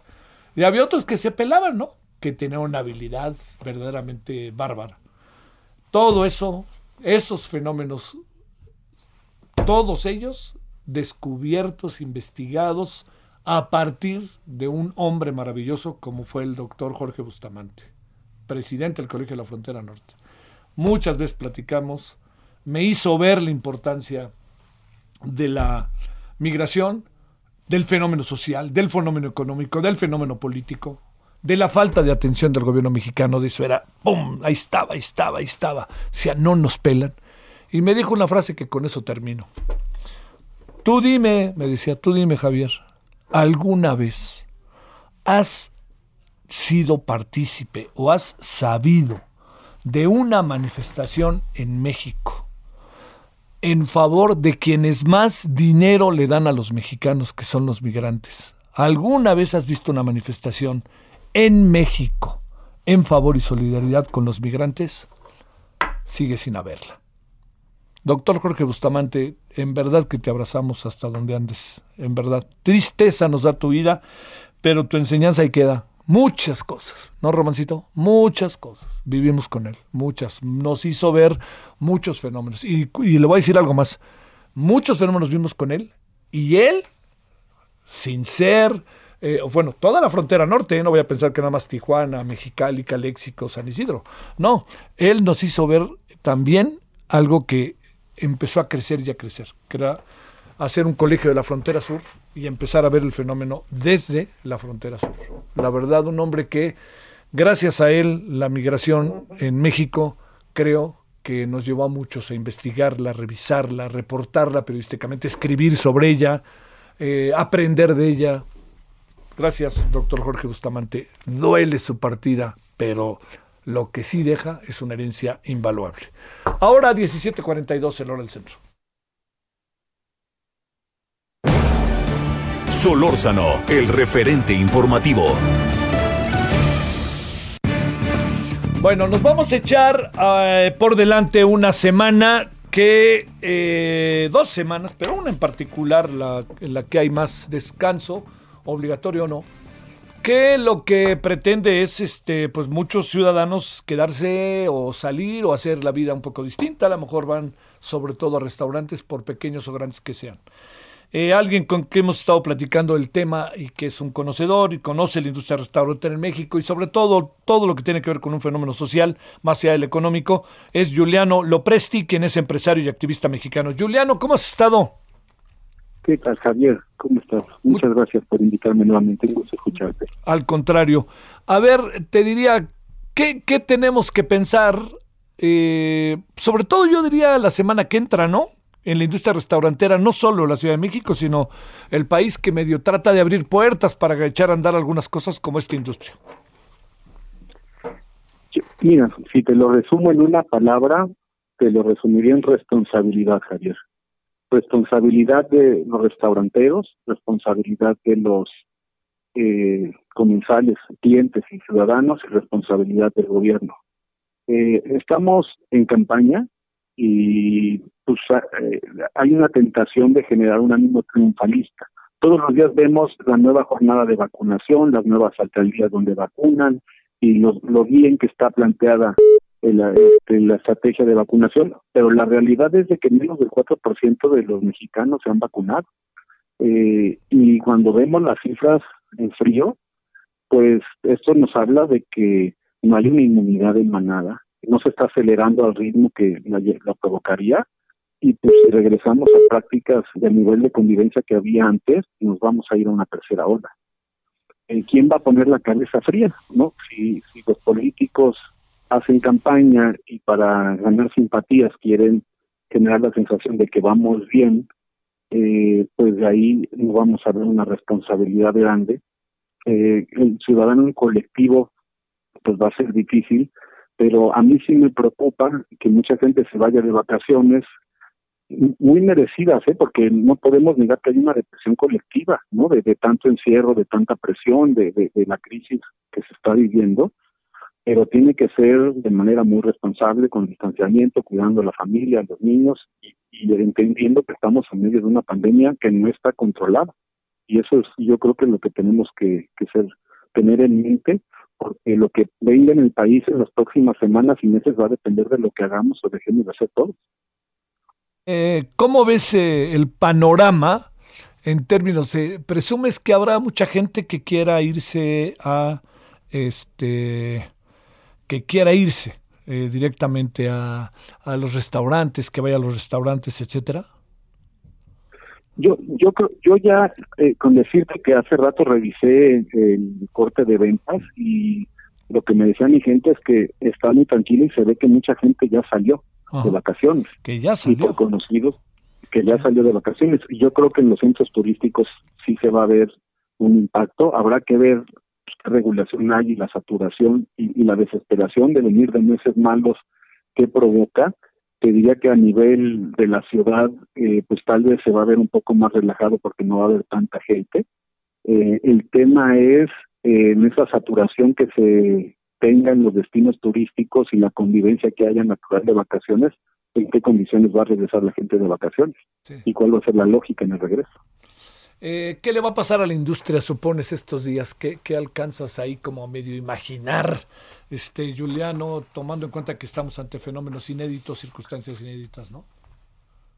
Miren, eh, basándonos en la conducta de todos y cómo el ser humano atenta contra su salud constantemente, ya sea por cómo come o lo que no hace de ejercicio, pues somos seres humanos los que administramos los restaurantes, vamos a cometer errores y estamos presionados. Si la autoridad no muestra capacidad de regular no nos alinea, y como sector no hacemos llamados a que todos respetemos, va a ser muy difícil. Y yo creo que pues, hay una gran oportunidad para educar al ciudadano también. Yo me acuerdo, hablabas ahora de la frontera y de, Estados Unidos y de historias.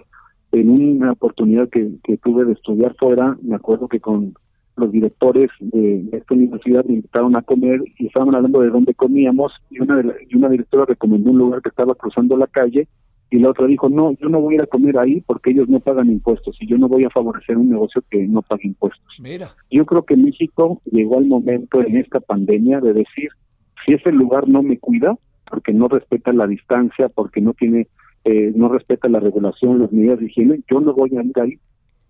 La pregunta es si lo vamos a hacer de manera colectiva y vamos a premiar a los lugares que respeten y vamos a castigar a los lugares que violen la regulación.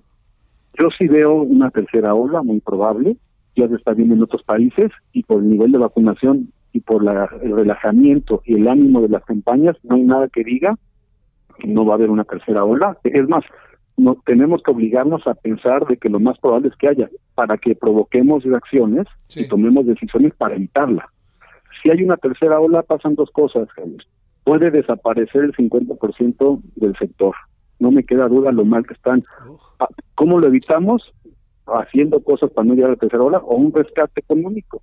Yo creo que eh, tenemos que poner esas dos variables en la mesa. O nos organizamos todos y nos agarramos de la mano con el gobierno y la sociedad y entendemos que nuestra salud y economía va a depender de lo que hagamos juntos, o empecemos a hablar de un rescate económico de la industria. Eh, bueno, eh, supongo que, eh, que mucha gente irá de irá a los restaurantes la semana que viene, ¿verdad? Sí, yo creo que sí, te digo, en la ciudad no me preocupa tanto porque va a estar menos saturado, porque la regulación que quedó, inclusive la que se anunció hoy a partir del lunes, es un 30% interiores hasta las 9 de la noche y exteriores con el programa Ciudad al Aire Libre hasta las 11. El distanciamiento que hay sí se respeta, es muy seguro. O sea, yo creo que algo que hemos logrado de las mesas de negociación es ir calibrando cómo sí la industria puede ser segura. Y ya desde que hicimos esos cacerolazos y ese acto de desobediencia, podemos decir que aún estando abiertos con terrazas y porcentajes bajos al interior, los contagios bajaron y la ocupación hospitalaria bajó. Sí hay una forma de que la industria opere de manera segura. No me preocuparía tanto que estén llenos los restaurantes si respetan la regulación. Me preocupa que estén llenos y, y no respeten la regulación. Te mando un saludo, Juliano Lopresti. Gracias y buena semana. Muchas gracias, Javier. Te mando un abrazo muy fuerte. Para ti. Buenas tardes, Juliano. Ahí está la mirada desde dentro de la industria restaurantera. 17:49 en la hora del centro. Solórzano, el referente informativo.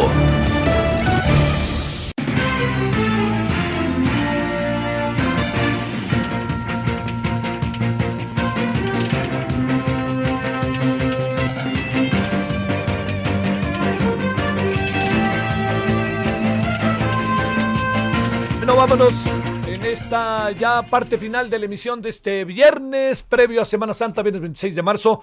Vámonos con Claudia Espinosa hasta Puebla. Cuéntanos, Claudia, qué pasa por allá, por la Angelópolis. Hola, te saludo con gusto a ti y a todos los amigos del Heraldo Media Group. Pues eh, déjame darte a conocer que agentes de la Policía Estatal rescataron 87 migrantes de origen centroamericano que estaban pues literalmente encerrados en un domicilio del municipio de Amozoc, muy cerca de la capital de Puebla.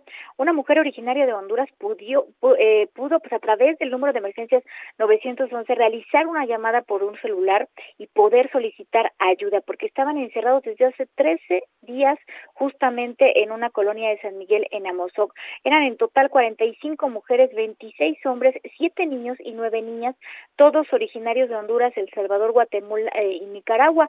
Hay que mencionar que se eh, aseguraron a tres personas, Eduardo M., Evelyn M. y Esteban M., quienes presuntamente estaban a cargo de la vigilancia de este inmueble. La intención de estos migrantes era obviamente llegar a Estados Unidos, pero bueno, pues los pobres estaban en condiciones ya muy precarias. Fueron trasladados a un polideportivo de la capital de Puebla, donde se les aplicará la prueba de COVID y también pues será una revisión de su estatus legal y de su situación de salud, pero lamentable estos 87 migrantes en un pequeño domicilio en Amozo, Javier.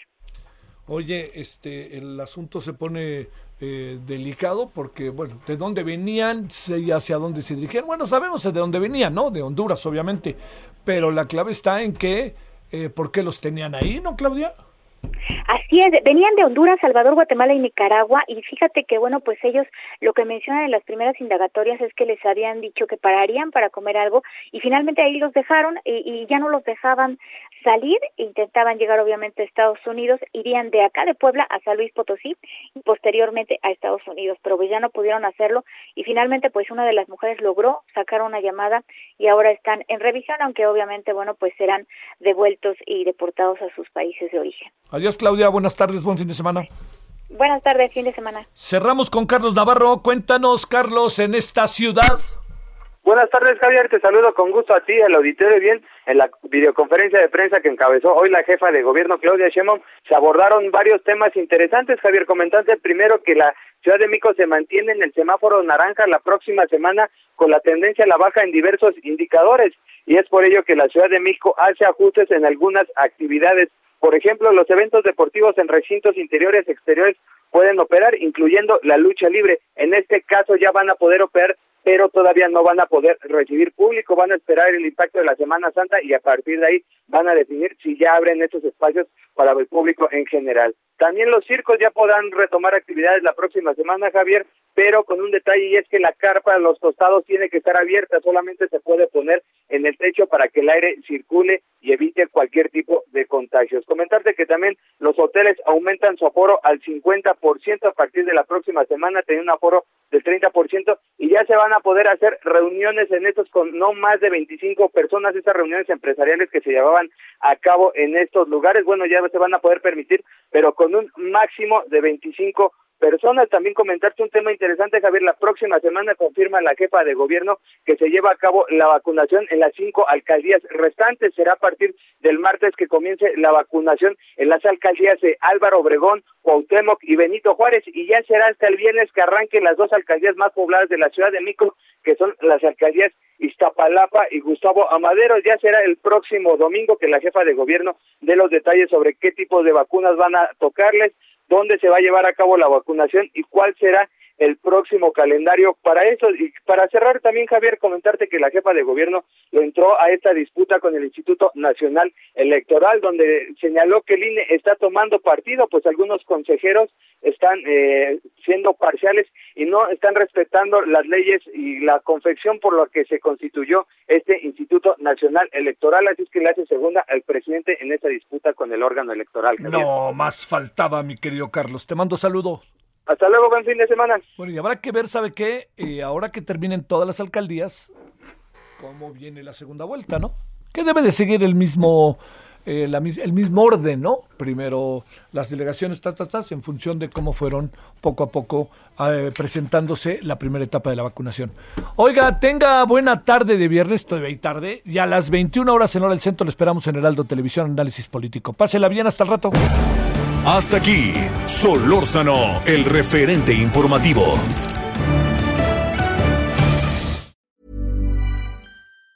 Even on a budget, quality is non-negotiable. That's why Quince is the place to score high-end essentials at 50 to 80% less than similar brands. Get your hands on buttery soft cashmere sweaters from just 60 bucks, Italian leather jackets, and so much more. And the best part about Quince, they exclusively partner with factories committed to safe, ethical, and responsible manufacturing. Elevate your style without the elevated price tag with Quince. Go to quince.com slash upgrade for free shipping and 365-day returns.